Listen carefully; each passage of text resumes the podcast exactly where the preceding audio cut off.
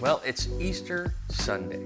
We've come through Good Friday and we've recognized the death of Jesus, and we come to Easter Sunday, which is the celebration of the resurrected Jesus that we get to talk about today. And, and, I, and I believe that we just have an advantage over the disciples at this point because we get to look back in time and we get to read the story and and, and we experience it differently, but at that time, the disciples were experiencing this story firsthand, and it was hard, it was gut wrenching. They felt like things were falling apart, and we're going to be picking up in this story with Mary Magdalene. Now, if you have your Bibles with you, I want you to turn with me to John chapter 20. We're going to be looking at verses 11 to 18. John chapter 20, verse 11 to 18. While you're looking there, um, a little bit of background. We, we have the death of Jesus, of course, on the cross at this point, and and then you have uh, Mary, and like well, both Marys actually coming to the tomb, and they find that the tomb was empty. So they rush back and they get the disciples to come, and of course the disciples come and they see that the tomb is empty, and and they leave. And we pick up in a place in the story here where we don't know if Mary leaves with them and then comes back or if she just remains there. But in John 20, verse 11, it says this Now Mary stood outside the tomb crying. As she wept, she bent over to look into the tomb and saw two angels in white seated where Jesus' body had been, one at the head and one at the foot. And they asked her, Woman, why are you crying? Let's pray. Lord God, I thank you so much for our time here. And I pray, Jesus, that as we're looking into your word and we're looking into the questions of why are you crying and who are you looking for, uh, that our eyes and hearts and ears would be open to what you have for us today. In your name I pray. Amen. So these are two really important questions that we find in our text today. Uh, the first question, of course, is why are you're crying. The second question is uh, who you're looking for. So when we're looking at this idea of why are you crying, we're here, it's Easter morning. Mary Magdalene is still near the entrance of the tomb. And the angel asks, Woman, why are you crying? And then a minute later, Jesus appears asking the same question. And she tells them why she's crying. She says, They have taken my Lord away, she said, and I don't know where they've put him. They've taken my Lord away, and I don't know where they've put him. That's why she's crying. She cries because his body is gone. She cries because she thinks that even in death, Jesus' enemies wouldn't allow him the dignity of being able to just be resting in this tomb. And so we believe this to be true in terms of what her where her headspace was at, based on the question that she asks about the possibility of his body having been stolen. But there's a lot more to her tears than what it may seem. Like it's it's like even when she thinks Jesus is dead, Mary still calls him Lord. She asks, or she says, They have taken my Lord away. So even in the belief of him being dead, he is still Lord. And, and in this, it's safe to say that Mary feels this sense of aloneness. And maybe she had a bunch of thoughts that went along with her. We know that Mark and Luke both tell uh, of Jesus driving demons out of Mary Magdalene. And it's recorded in Mark 16, verse 9, and Luke chapter 8, verse 2.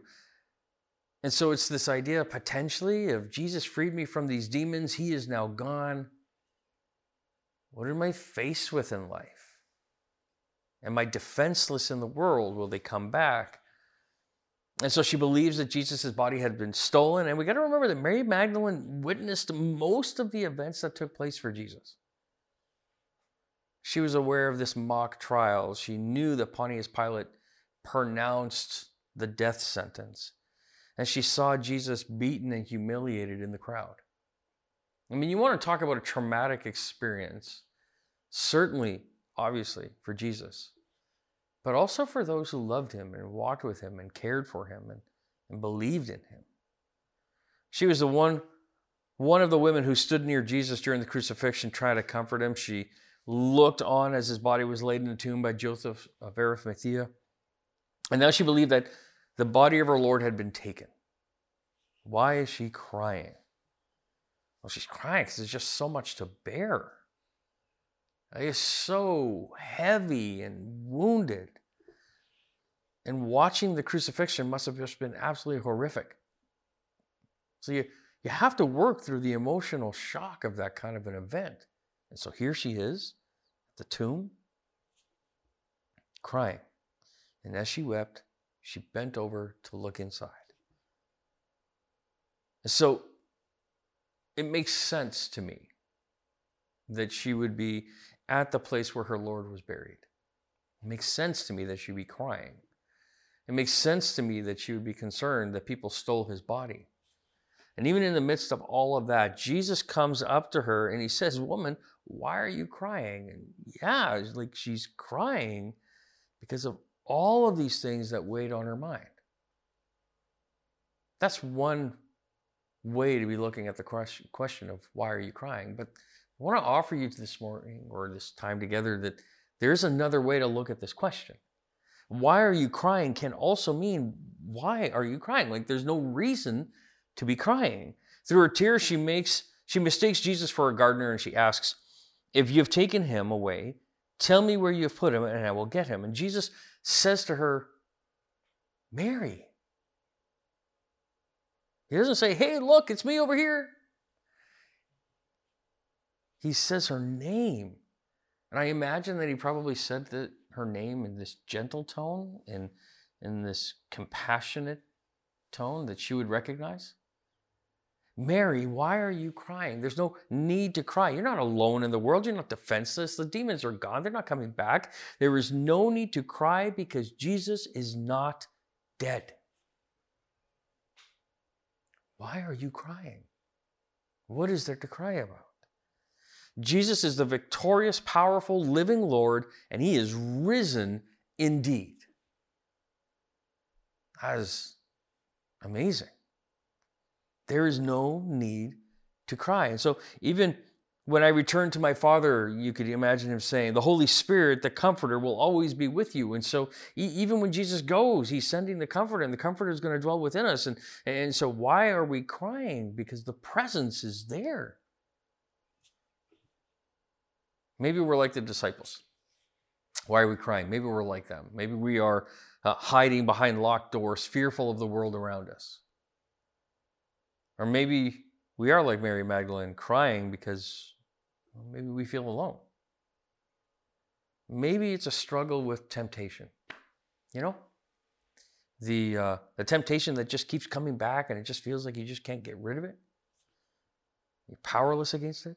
Temptation to envy or to think evil thoughts of people. Temptation to despair or to give up on on everything around you, the relationships, your, your world, your life. Maybe your health is failing. Maybe your emotions are raw and, and struggling. And maybe you just feel powerless and alone. I imagine that these incredible dynamics of feelings were present for everyone that was around Jesus. And the phrase of the day, of that day and of this day, is He is risen indeed. And it's is what it means. Like, what does it mean for us to have this risen Lord? It means that we're not alone, that He lives, that He knows, that He cares. It does not matter what your temptation is, what the struggle is, you're not alone. Your risen, living Lord, Jesus says, I am with you always to the very end of the age in Matthew 28, verse 20. He also says, I have told you these things so that you may be at peace. In this world you will have trouble, but take heart, I have overcome the world. John 16, 33. And so, why are we crying? Like, I really believe it's this language of, let me meet your sorrow. Like Jesus interacting with people. Almost every time, it's let me meet your great need. Your need for salvation, but other needs as well. Let me meet your sorrow. Why are you crying? I am present.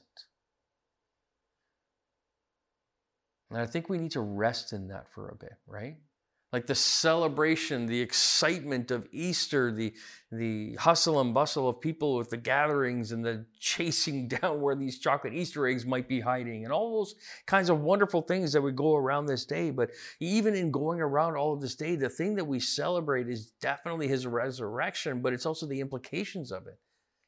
There's no longer need to cry. And the second question that, that Jesus asks is Who are you looking for? Who do you seek? And as she was speaking to the angel, she turns around. John doesn't say why she turned around. We have no indication as to why she turned around. But when she turned around, she saw the stranger, and she, he still doesn't reveal himself to her until he hears her say what we can presume he was wanting to hear. They have taken my Lord away, she said, and I don't know where they have put him. And at this, she turned around, saw Jesus standing there, but didn't realize that it was Jesus. I want you to understand this. This is important. The very first words that the resurrected Christ asks, says, the utterances of his mouth Why are you crying? Who do you seek? Think about that for a moment the very first words that we have recorded of the resurrected Jesus Why are you crying? And who do you seek? Who are you looking for? They're a reminder that, like in this world, we're going to have a lot of tears. We're going to have a lot of heartache. We're going to, but we're also going to have a lot of people who are seeking for answers. We're looking for someone, something. And after Mary had expressed wanting to take care of the body of Jesus, he spoke to her personally. He actually addresses her in the Aramaic and he calls her by name, which is this use of, of this intimacy within friendship. He calls her Miriam. Jesus addresses her by her native name, her native tongue, meaning that, that he knows her native tongue. He knows her native name. He knows her and he uses her language to reach her, her name. Jesus calls everyone by name so that we can all call on him by name. You catch that? He calls everyone by name so that we can call on him by name. And Mary's words were marked by this devout adoration. Uh, she essentially says the same things that, that Thomas said later on when Thomas addresses Jesus as my Lord and my God.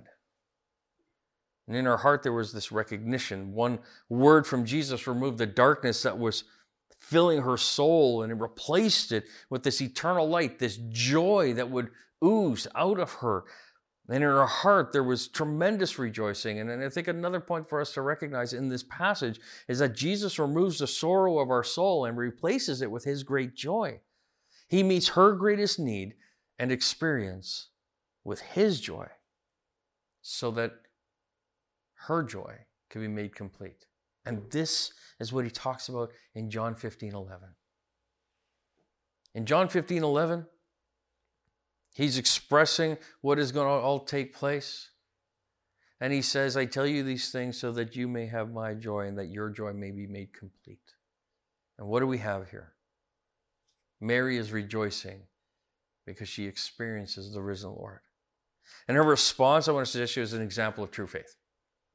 It's recognition, it is rejoicing, it is submission. Recognition is the response of our minds, it's our intellect. We're, we're able to see and, and to have that cognitive response to the reality of what is facing us in front of us. Rejoicing is the response of our hearts. Once we have investigated it and we've understood it, we've, we've contemplated it and accepted it, our hearts rejoice. It bursts out from us. It's not that different than when the disciples are walking along the road and Jesus is walking with them, and they say, as he's teaching them and talking to them, they say, Didn't we feel the burning in our hearts as he spoke to us? And submission is the response of our wills. At the end of the day, the will submitted to Jesus produces a life focused on Jesus. And he came that you might have life and have it to the fullest. And that's life in him. And so he didn't just leave it there. He has, Mary, why are you crying? Maybe, you know, why are you crying? What, what is the sorrow? Or, or maybe like there's no need for you to be crying because I'm here, I'm present. Or maybe it's a combination of the two. He says, listen, I see your sorrow and I'm going to meet your greatest need. And I am present so that you can have confidence in the fact that that need is going to continually be met. And then he says, who are you searching for? Who are you searching for? And here he stands as the, as the one who could provide all the things. Like he is the one who had the words of life, Philip says. Where else would they go? He is Lord, He is King. She's searching for Him. And so, after the questions are dealt with, we have this message that she is to deliver. Jesus didn't just leave Mary with this experience as something to keep to herself. He, when Mary comes to the recognition that he is actually God, she, she tries to cling on to him. And, and we have this weird passage that I would encourage you to investigate a little bit further on your own. But Jesus said, Do not hold on to me, for I have not yet ascended to the Father. And then he says this, like, so don't hang on to me. I haven't ascended to the Father yet. That's the thing you can do some research on. Let me know what you think. But he says, Go instead. So instead of hanging on to me, go instead to my brothers and tell them, I'm ascending to my Father and your Father, to my God and your God. Mary Magdalene went to the disciples with the news, I have seen the Lord, and she told him that he had said these things to her. And so instead of remaining just clung on to Jesus, he sends her to proclaim his resurrection to the disciples. See, this is the interesting thing. See, Jesus meets our deep need. He meets that sorrow with joy. He reminds us that there's no longer reason to cry. He helps us to recognize that in all of these things in life that we search for, we find everything we actually, in fact, need in Him. And then after all of that, He says, Now go and tell others. The next time she saw Peter and John and the other disciples, she had a different message for them. The previous one had been marked with uncertainty, like the body's gone, we don't know what's happening. And now she spoke with great conviction. What a difference that meeting the risen Christ had in her life. And I think there are lessons that we can suggest from this. It tells us not to stop with the messengers, the angels, but to persevere to meet the Master. Remember when she comes to the tomb, she sees these angels and they're like, Woman, why are you crying? And she could have just, from that point, just booked it out of there. And that would have been the end of that story. The idea here is that not to just stop at the messengers, but to seek the one who sent them. Seek the Master. It tells us not to stop at the sign, but to seek the Savior, not to just stop at the empty tomb, but to seek Him out. And when we find Him and we experience Him, I want to suggest to you that we can't help but proclaim that good news from Him. And that is the mandate. That is what we get called into. When we find Him, He meets us. When He meets us, our sorrow turns to joy. We have everything we need because we found the one we're looking for. And the one that we look for sends us out to take the good news of his resurrection to the world around us. Yeah, it's a reason to celebrate. It's awesome.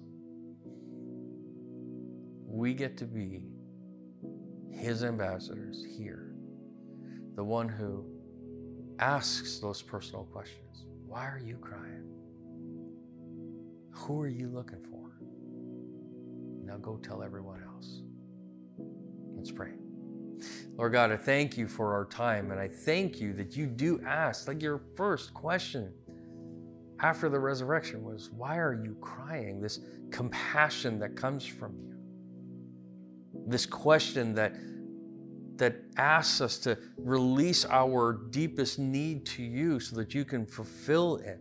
But then also to remind us that there isn't a reason to cry because you're risen, you are alive, you are not dead. The tomb is empty, you are risen.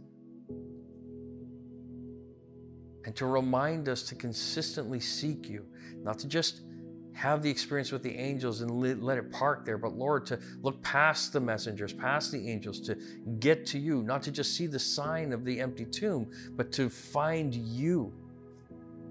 And after doing so, invite others to do the same. You are amazing. We love you. And we thank you for this precious gift of salvation that we have in you. Amen.